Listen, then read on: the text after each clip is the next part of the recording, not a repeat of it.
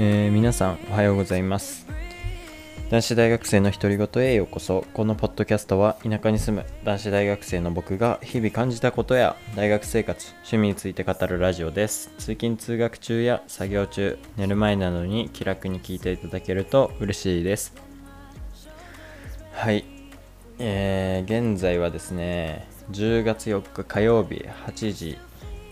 18分です。えーですね 今日はね火曜日なのでポッドキャストの最後にね、えー僕が今週今週っていうか先週1週間？この1週間読んだ本の中からおすすめの本を紹介するっていうね。まあ一応コーナー的なものをねあのポッドキャスト始めた時に作ったのでそれをやるんですけどちょっとね先週バイト忙しすぎて1冊しか読めなかったんでもうそれを紹介します。いやでもこれは普通にいい本です。いい本というかえー、うんあの多分ね知らない人も多いと思うのであでもどうだろうななんか Amazon のあのーなんかのランキングで 昔1位になったから どうだろうな。まあでも僕はねすごいいい本だと思ってます。はい。えー、で ねあそうそうこれテーマにあるんだけど昨日ねあのー授業終わりに家帰ってきたら家帰ってきて僕いつもあの財布を持って外出するんですけどでね財布をカバンから出してあと鍵とかもね出してであのーこういつも鍵とか財布とかこうあのアクセサリーとか置いておく場所があるんですけどそこに置いたんですよね。でなんかわかんないけど財布を開く機会があってその時にね。で財布開いたら学生証なくてそれ以外のカードは全部ちゃんと入ってるの。でえ学生証だけなくなることあるんかな。で学生証は別に学校で使ってないんですよ。だからまあ財布から落ちたか。もしくは、えーなんかで学生証を使って家のどっかに別の場所に置いてあるかの2択なんですよね。僕の頭の中では。でこう財布をひっくり返してねこう振ったんですよ。全然カード落ちないんですよ。だからえそんなに学生証簡単に落ちるかと思って。でまあ自分が入れそうな場所っていうかを探ったんです。なんか例えばだけど財布の中には入れないカード だけどなんかこうなんだろう。し書類をしそのなんか僕の本人確認とかの時とかに必要な、まあ、マイナンバーカードだったりそういうのを入れてるカードケースみたいなのがあるんですけど、まあ、そういうところに間違えて入れてあったりだとかあとは引き出しに入れてあったりだとか家の中いろいろ探したんですけどないんですよね。で学生証なくすと結構大変で僕の友達なくした子がいるんですけどまずですね学校にあの言わないといけないっていうのとえーっとそうで学校に言って再発行してもらわないといけないんだけど再発再発行してもらうのに1000円かかって再発行してから届くまで時間かかるからその間図書館行けなかったりするしあとはなんかあのその大学のさホームページにアクセスするときに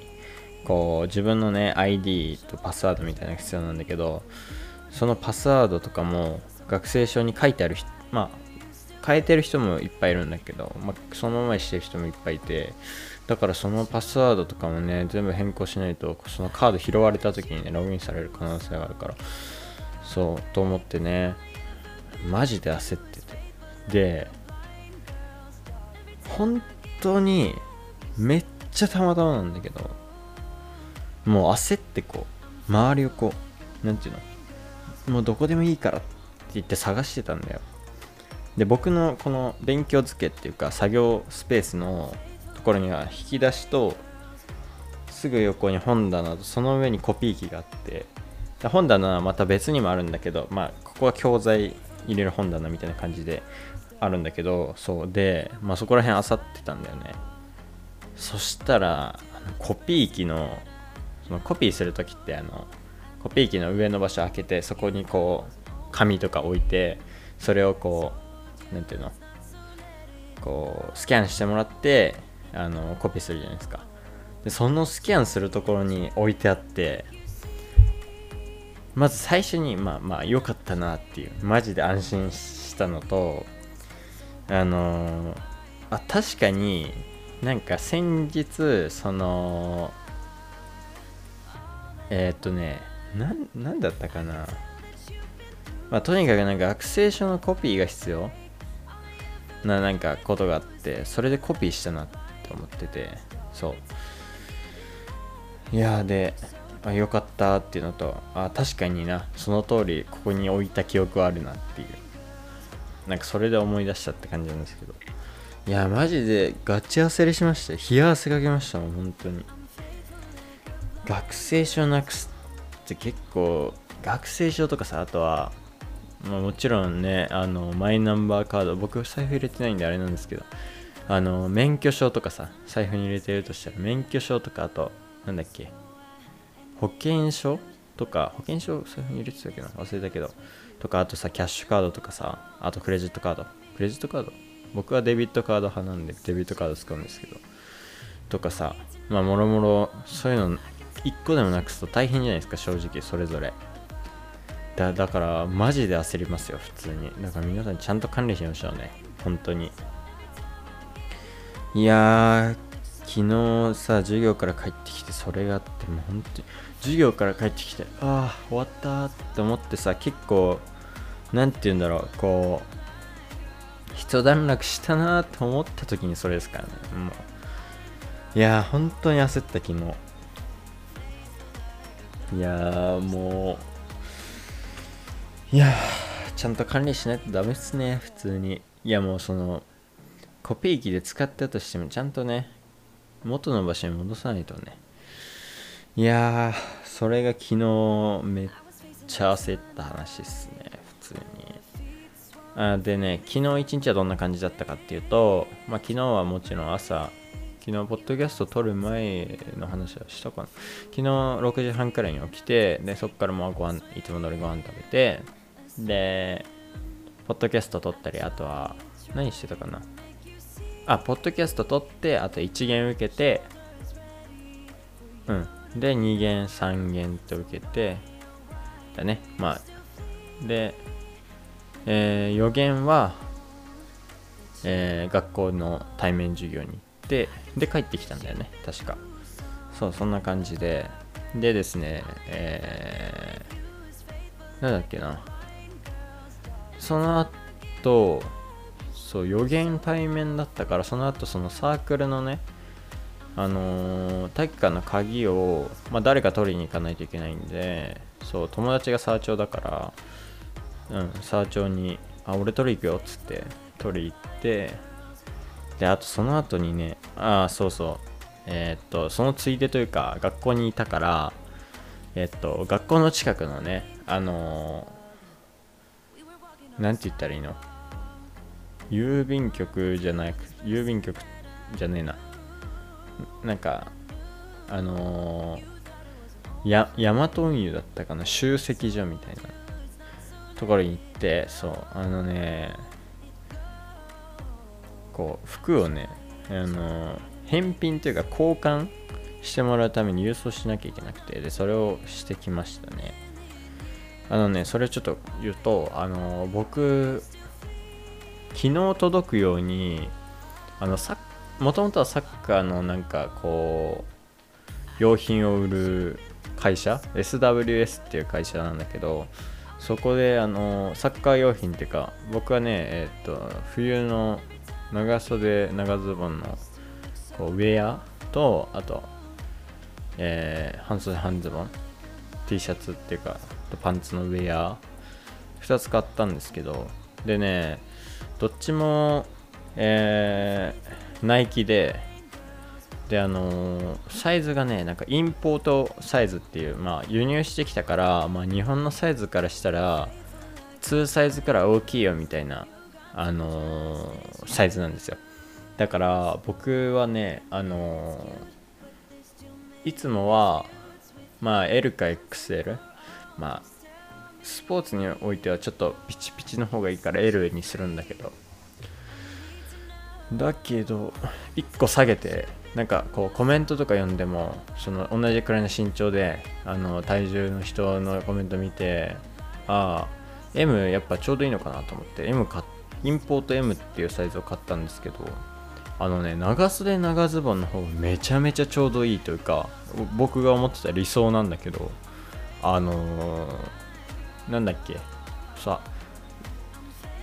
T シャツとあハーフパンツのあの何長半袖半ズボンの方のセットはね同じサイズなんでインポート M 同じの頼んだんだけど。なんか履いてみたらちっちゃくてね。だから1回だけ交換できるのよ。サイズサイズ変更。色とかは無理なんだけど。同じ商品で、えーサイズ交換できるからインポート L に変更してもらうんだけどその時にね1回その返品みたいな感じで郵送して、えっともう1回送られてそのサイズ変更したやつが送られてくるって感じで。そうそういう作業初めてやったからさ。でもなんか今ってすごい便利なんだよね。まずネットでこう手続きしてあとは持ってってでこう何？えーその設定したやつが印刷されてそれを貼り付けてもうそのまま郵送といやしかもなんかそのデジタルっていうかその家でもう手続きしちゃうと割引が効いたりね。あと僕そこの場所に持ち込みだから、えーその分も割引されたりしてね。意外と、うん、安く済んだから良かったなと思いますね。はい。いやーなんか普通にそんなねサイズが合わない。結構まあでもネットで買うとそれはあるのかな。今まで意外となくてさ。そう。あでも昨日ちょうどよくじゃないけどあのサークルでねあのサークルがあったんですけどサークル行ってあの先輩がさあのなんか新しいウェア着ててでなんかちょっとねちっちゃいって自分でも言ってたんだけど、まあ、確かに見た目うん、サイズ合ってないなって感じでで聞いたらなんかその先輩夏に買ったんだって。で昨日初めて履いたんだって。であのもう履いその日それしか持ってきてなかったからもうその昨日はねそれを履いてもプレイしててもうこれ返品できないよとか言ってて。いやまあ確かにと思って。汗だらだらにかくしねいやでもうん。返品すればいいのにと思ったけど。まあいいでしょでもその先輩なんか別に短くてもなんか足っていうか太ももめっちゃ太いしなんか別にすごい違和感というよりかはなんか別にまあ許容範囲でしょみたいな感じだったから別にいいんじゃないかなと思って僕は思いましたけど。でも僕はね結構足細いというかまあなんていうのそんなにめっちゃ太いわけじゃないからあの短いとね多分違和感あるからね L にして。まあでもあと来てね履いてみないと何とも言えないけど。でも M 履いた感じ L だったらめちゃめちゃちょうどいいくらいなんじゃないかなと思いましたね普通に。だからいやでもね普通に XL ってスポーツ用品で結構でかいと思うんだよね。なんか普通の普段着だったら XL がいいなって最近思うんだけど。いや運動するからさダボダボだったら嫌じゃん。なんかその普通のファッション普段のファッションオーバーサイズとかそういう感覚あるけど。サッカーとかまあスポーツか。スポーツにおいては邪魔でしかないからさ。うん。結構ぴったりめのサイズがいいというか。まあてかなんなら普段着も本当はまあピッチピチは嫌だけどまあある程度こうえー、ぴったりめとか普通めがいいなっていうのはあるけどでもねなんかなんて言ったらいいんだろう。そういう服着ちゃうとバランスが取れなくなる時があるからだからオーバーサイズ着るようにしてるっていうのとあと僕別にさあの前も言ったかもしれないけど筋トレしてる理由がさなんて言ったらいいんだろうな。そのボディービルダーとかフィジークの選手になりたいとか全くなくて筋トレやってるからさあの別にその筋肉を他人にめちゃめちゃ見せたいとかそういうのがなくてだからそのなんかひっそりこうオーバーサイズ着てればまあ分かんないじゃん正直日常生活くら。いだったらなんかこれひっそり生きてたいっていうかなんか 本当は筋肉あるんだけど別にそういうのをこう周りから見えないようにしてるというかなんか目立たないようにね。なんかそんなところになんか自慢そうに目立ってもね意味ないから。てか僕なんてね別にそういうの目指してないからさ目指してる人にとっては人からしたらさなんでそんなそんな筋肉でねそんなこう見せようとしてんの？みたいな感じになるし、まあ、確かにで、まあ、頑張ってる人からしたらねもちろん僕なんて全然ねあれだからそう。だからまあひっそり生きてればいいんじゃないかなっていう。そう。だけどなんだけどだから言ってこう弱気っていうわけじゃなくてあのこうなんて言うんだろう。自分の中ではあの日々頑張ってることだし自信になることだから別にね自分自身自信になれば別に他人にどう見られようか関係ないしねと思って僕は生きてますね。はい。で今の話からつながるんだけど最近ねあのバイト行く時もそうだしサークル行く時もそうなんだけど僕自転車に乗っていくんですけど なんかその時にねあのその歩いてる友達によく声かけられるんだけどまあまあ遠いわけ。でもみんなよく気づくなと思って。昨日それをねその声かけてくれた友達にサークル行く途中っていうかで、まあ、その子もサークル行くあの行く途中だったんだけどそのよく気づいたねって言ってでこの話をしたんで俺がチャリに乗ってると全然気づかないんだよみたいな。したら「お前は他人に興味がないからそういうことになってんだよ」とか言われていやまあ確かにとは思うけどいやでもなんかそんなに僕人間観察嫌いじゃないというかまあそんなになんかたまにするんですよ別に歩いてる時とか。でもちょっと言い訳になっちゃうんですけど自転車乗ってる時そんなに人見ます？だって通り過ぎるもんすぐ歩いてる人なんて。だから別に自転車乗ってる時そんな気にしないんだよね正直。歩いてたら気にするかもしれないけど。だからまあ最近あんまマジで本当気づかないからうんなんか俺が変なのかなとか思ってたりしたんだけど。でもまあなんか聞く友達に聞くとでも結構人を見るって言ってましたね日日頃から。いやでもなんか僕はあのー緊張しないしないっていうことを前言ってないかな？わかんないけどあんま緊張しないですよ僕。あのーなんだろうこうなんかのテストとかとあとはなんだろうなこう大勢の人が集まって初対面の時とかね。全然緊張しないんですよ。だかそれは何でかっていうともう本当他人に興味がないっていうか。だってあの客観的に見てなんか他の人自分のことより他人のことをそういう緊張してる状況でさ気にする人そんないないと思うしそんななんか他にいっぱいいる中で僕一人にそんな気に僕一人を気にする人なんているわけないからあじゃあ別にそんなね他人の目なんて気にする必要ないなっていうかそうそういう感覚があるから気にし緊張しないんだけどなんかそれと似てて多分。ほんとね日頃からあんまり他人に興味がないのかもしれない。なんかね身近な人っていうか、ね、身近な人っていうかもちろん友達はそのあれだけどなんかなんて言ったらいいんだろう。本当に関係ない人とか他人はもう本当に興味ないから。いやそれのせいなのかな。まあでも別にねいいいいも悪いもないよね。その友達に気づくかどうかなんてね。だってチャリ乗ってるしさだってもうえ難しいね。チャリに乗ってそんな気づく？あとは僕目悪いからね最近。大学入ってからね目の悪さがもうすごい。本当に高校生までって正直勉強もまあまあしてたしスマホをそんな見てないしあれなのになんか大学生になってパソコンいじるじゃないですか。もうそれで目のね視力が著しく低下している。でもそれは本当にどうにかしたい。でも生活に支障ないしあとフットサルとかしてても支障ないからそのくらいの視力はまだあるからなんかそのコンタクトとかあとメガネとかを普段でしなくて済んでるからなんかそれはしないんだけどでもそういう時にねたまに感じるね。あと運転する時はあの眼鏡かけないといけないくらいの視力だね。それはあの自動車のあの教習所行ってる時にあの試験とかメガネかけ試験っていうか普通に乗るときメガネかけないといけないってなあと免許証にも書いてあるし。だ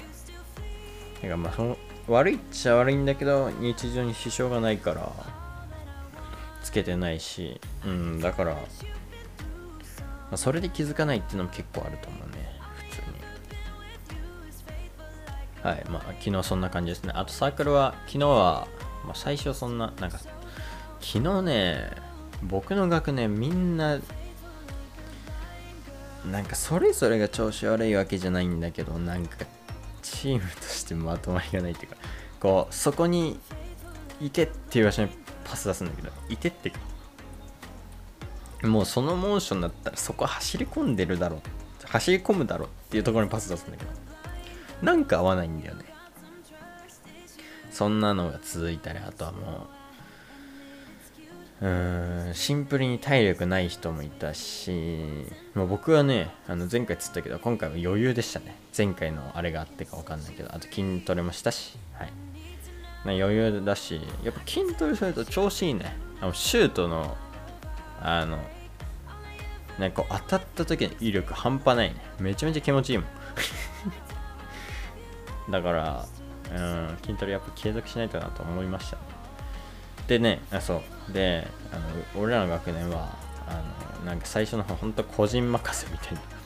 あの最終局面はもうコンビネーションとかじゃなくて個人の力であの突破する別に突破しきらなくてもまあシュートまで行くかみたいな感じだったんですよ。だからねちょっと昨日最初調子悪くて全然勝てなくて。で後半になってきたら、まあ、だんだんそれぞれ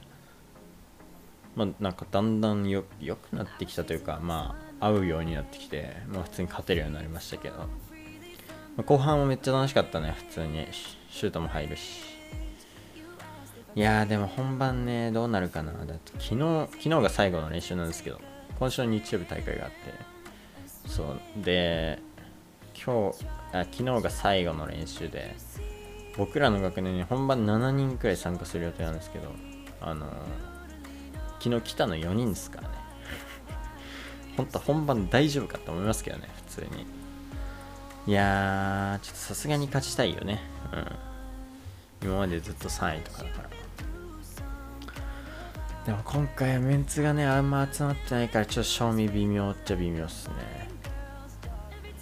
いやー頑張りたいね普通に。うん。楽しみだけどねめちゃめちゃ。あと授業始まってちょっとねあのなんて言えばいいんだろうな。あんま自分のさやりたいことができない日常が来るからさ。あのなんか息抜きというかになるし。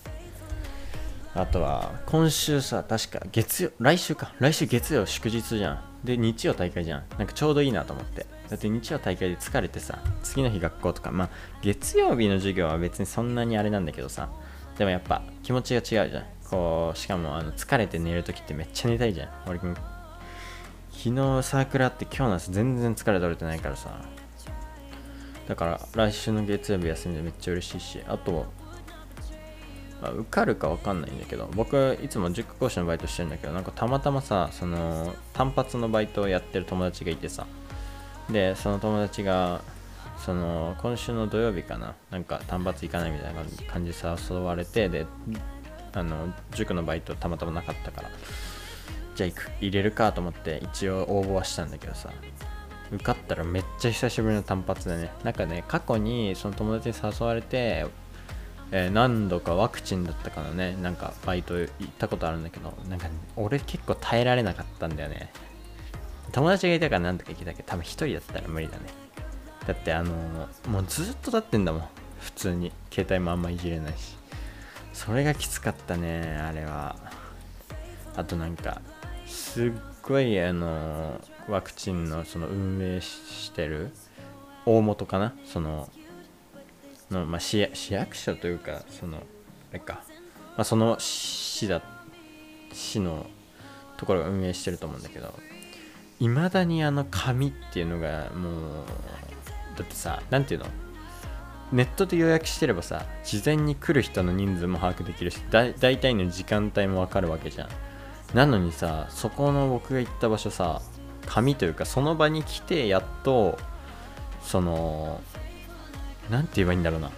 事前に人数が分からない中でってか分かってるのはそこの市に住んでる人だけみたいな。でそう。でもうその人が来るかどうかが分かんない状態だからもうあの受付時間絶対満杯までやるって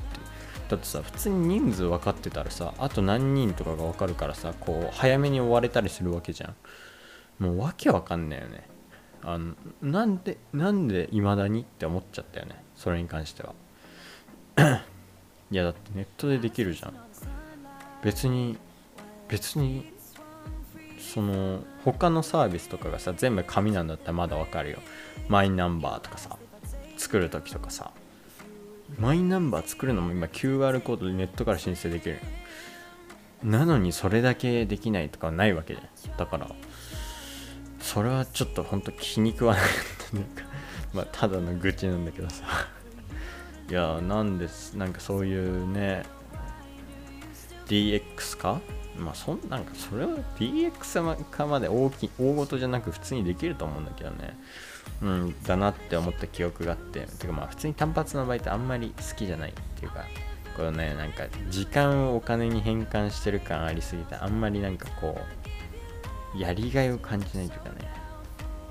塾講師はさこう生徒がさ分かるようになったりさこう長期長期で見てればさその生徒がこうね受かるとかその別に受からなかったとしてもさ僕の中ではね、まあ、受かる受からないよりもちろん結果も大事なんだけど受かる受からないよりはそのなんだろう今までこう継続的に頑張れなかった人努力できなかった人が継続的に受験を通して頑張れるようになる。でその過程というかそのそのその人のその行動が大事だと思っててなんかそういう成長が見れるじゃん。だからすごいやりがいを感じるんだけどなんかワクチンのバイトってそういうのないし。だからさうんあんま行きたくない。んでまあね。まあ友達に誘われたしもう別に土曜日休みだし行くかと思って応募しましたね普通に。いやまあ1日くらいいいでしょ。1日くらいはまあこの僕でも耐えれるでしょ。そうねそれでそのこと知ってんのねサークルの友達も。俺がその前ワクチンのバイト行った時にもうめちゃめちゃ耐えられないみたいな話をしてたのは。でさお前なんか ADHD みたいななんか ADHD の中にそのなんか多動症みたいなのがあるんだけど。そう前も話したからなんかそれに近いんじゃねみたいな話されていや俺もそれ思ったんだよねみたいな。この前話したじゃんポッドキャストで。いやなんかえまさかって思っちゃうけど。いやでもどうだろうな。いや結構普通な人間だと自分自身では思ってる。いやでもいかれてる部分もあるかもしれないけど。でもねあのー最近結構意識的に思うやってることだし思ってることなんだけどはねあのやっぱこの前さ本紹介した時にあのメンタリスト DAIGO さんの超トーク力っていうその話すのが上手い人っていうかその相手と気持ちよく会話できる人になるためにどうしたらいいかっていう本を読ませていただいたんですけどその時にやっぱりとにかく、まあ、話すことのそのテクニック的なのも大事なんだけどもちろん。あの丁寧な聞き手になることが大事で。っていう話がやっぱね一番印象的で。やっぱ僕結構その多動症的なのに近いってやっぱ友達に言われるほどこう自分で喋っちゃうからやっぱ丁寧な聞き手になれるようにっていうかそこを意識してねあのこう会話とかねしていかないとなっていうのを最近強く感じてますね。昨日もこうサークルで喋ってた時にああ俺なんかちょっと喋りすぎてる時あるなっていうかあまあ別にそこまで言わなくてもいいだろうみたいな。なんていうのその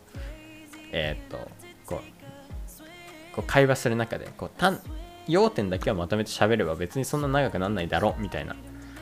のがあってそう。そこはねあの上手くなりたいなって感じてますね。なんかねポッドキャストだとこう聞く時間がないじゃん。僕一方的に喋ってるからあの話まとまってないくてもまあ喋れてるからいいやってなっちゃうんだけどこうね他人と喋ってる時はやっぱりさ相手が喋る時間もある。必要だし。理想はね4対6くらいらしいんだけど僕が喋るのが4相手が喋るのが6でも最初はやっぱり意識的にやらないといけないから僕が2で相手が8みたいな感じにしなきゃいけないんだけどね。やっぱりねまだてか僕の感覚の中では僕が6で相手が4みたいな感覚だね。意識してそれだよ。いやどんだけ周りに恵まれて生きてきたんだって思うよね。本当に感謝です。だけど僕は直直さないとなとも思ってるんで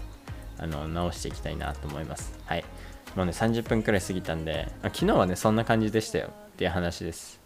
ああと最後に1本1個だけ言わして。これ言う言う必要あるか分かんないけど。あのサークルの後にそのサークル終わってさ帰りの帰り道に自販機があるんだけどそこでねマッチマッチっていう飲み物知ってます？あのポカリスエットの会社が出してるんだったかな。黄色いさた微炭酸の飲み物。それ飲んだんだけど、ね。うますぎ。もうサークルの後の炭酸ってあんなうまいんだと思ったね。いやサークルの後とかこうスポーツ結構あのハードめにやった日のね。それだけです。めちゃめちゃうまかったです。サウナの後のオロポオロポみたいな感じよ。イメージ。だってねポカリにちょっとなんか混ぜてるらしいからねマッチに関しては。いやだからまあほぼ似てるよね。うん。まあそんな感じであのまあサークルはめちゃめちゃストレス発散になってよかったです。はい。昨日はそんな感じでまああと帰ってきて寝たって感じですけど。でですねもう30分以上過ぎたのであの今週のおすすめの一冊を紹介したいと思います。今週のおすすめの一冊はですねえーっと日本の、えっと、GVE 株式会社。株式会社 GVE ここ大事なんですけどちょっと忘れちゃいました。でもあの上場してないけどめちゃめちゃすごい企業です。GVE、えーそこのねあの房浩二さんっていうあの GVE 株式会社 CEO ですね。はい。ま、彼はあのメンタリスト DAIGO さんの D ラボっていうね、あのサービスのところでもよく出てきてくれて、すごい、あ、この人すごいなと思う人なんですけど、なんかもともとはその投資家、機関投資家だったかな？普通の投資家だったかな？で、そう。まあ、すごい人なんですけど。で、まあ、大学のね、なんか教授というかアドバイザーみたいなのをやってて。で、彼と、えっ、と、今はね、多摩大学だったかな、教授かな？で、株式会社ライフシフトの CEO の徳岡浩一郎さんっていう方が2人が、書いたデジタルマネー戦争っていう本ですね。いや、この本ね、まあ、あの、もちろんその、メインはあの GV のことと、まあその GV とかあと今だったら GAFA、GAFAM とかに共通することというか、まあ GAFAM に共通するというか僕のイメージだと GV と、えーテスラのイーロン・マスクさんみたいなこう思考について語ってると思っててまず GV の技術がすごいっていう内容がまずあってあの皆さんお使いの Suica っていうのあるじゃないですか。あのその中に使われてる技術ってフェリカっていう技術なんですけどそう。でそのこの GV の会社の中にそのフェリカを生み出したねあの方がいてその方が GVE のその会社にいるのでその技術をね GVE が応用してじゃないですけど特許を取ったりいろいろしてるんですけど。でそれはね日本で生み出された技術なんですごいんですよ普通に。だって世界中で使われてる技術だよ。しかも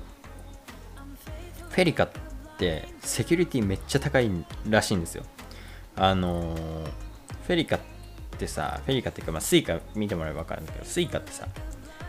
あのずっと電流が流れてるわけじゃなくてあのスイカの中に入っている磁石とそのあの駅にあるさ改札のところのそのタッチする場所に入ってる磁力のこう一瞬のそこの磁石の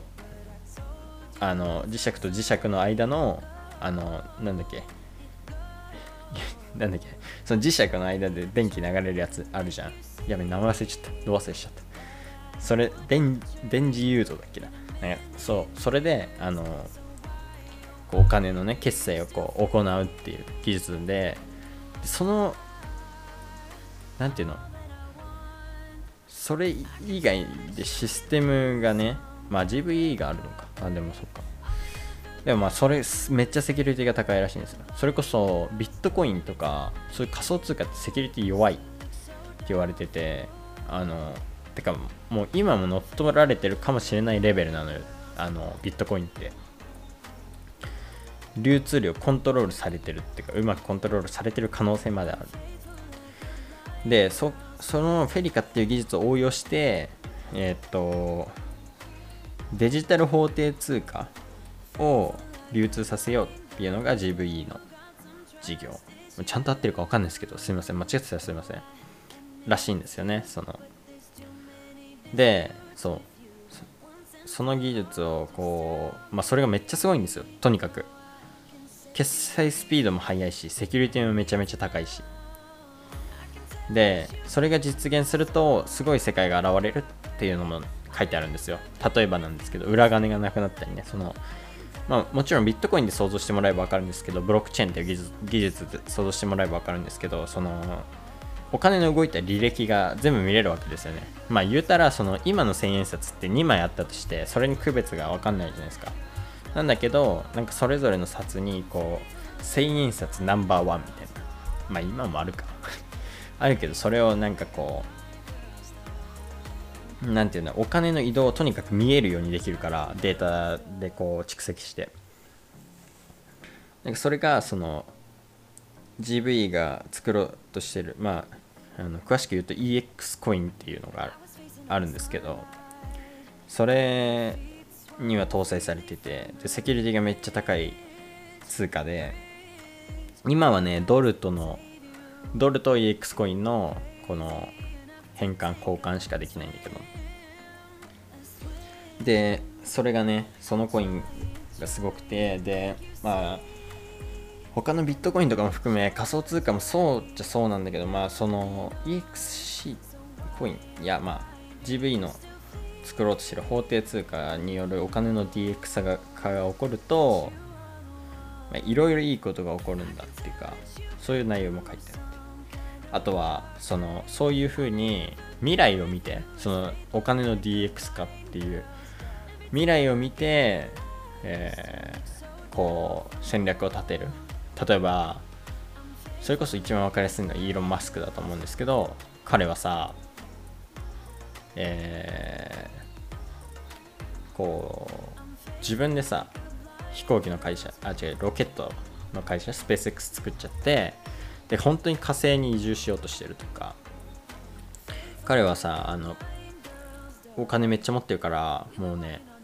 別に地球上に暮らす分には困らないんだけどやっぱりこれからを考えて火星で住むってなったら何が不自由かなとか考えるためにわざわざその地球上にその火星で一般人が生きるような家と同じサイズの家を建てて不便がどこにあるかとかを探しながら今生活してるらしいんですけどなんかそういうすごいちょっと夢物語みたいなファンタジーの世界みたいなところからそれをこう現実的なものにするためにっていうかそのまずその夢みたいなことに対しての思考。こうめちゃめちゃ先を見てる思考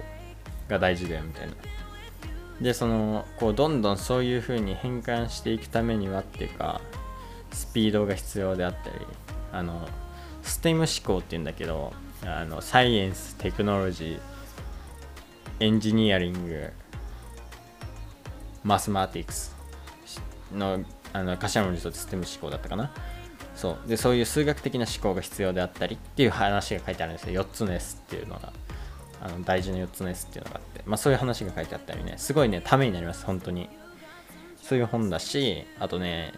GVE っていう日本の会社がどれだけすごいかっていうのが分かりますね。あの本当に今昔はさやっぱソニーとかさパナソニック富士通とかまあわかんないですけど日本企業ソニーが代表的だと僕は思ってるんですけど日本企業がナンバーワンだった時代があるわけですよ昔は。で今はもう全部アメリカ。ほとんどアメリカ。まあ中国も少しあると思うんですけど。でその代表例がやっぱり GAFA ガーファム。プラステスラなんだけど。そこをそこに本当に立ち向かえる勝てるような企業だなと思ってて。でそのフサさんが言ってるのは GVE ができるんだからそして日本は素晴らしい技術力を持ってるんだから GVE だけじゃなくてもう一度日本が世界一に返り咲けるよっていうそういうさっき言ったような思考があってそれを実現できればっていう話をしてるんですよ、まあ、とにかく面白いです。ぜひ読んでみてください。はい。デジタルマネー戦争ですね。2030年日本が世界のナンバーワンに返り咲く日っていうね。いやーなんかこういうすごいなんかワクワクしません？こういうの。しかもなんか結構現実的なんですよそれが。いやすごいね。なんか捨てたもんじゃないなっていうか。うん。と思いますね。僕が言うなって話ですけどね。こんな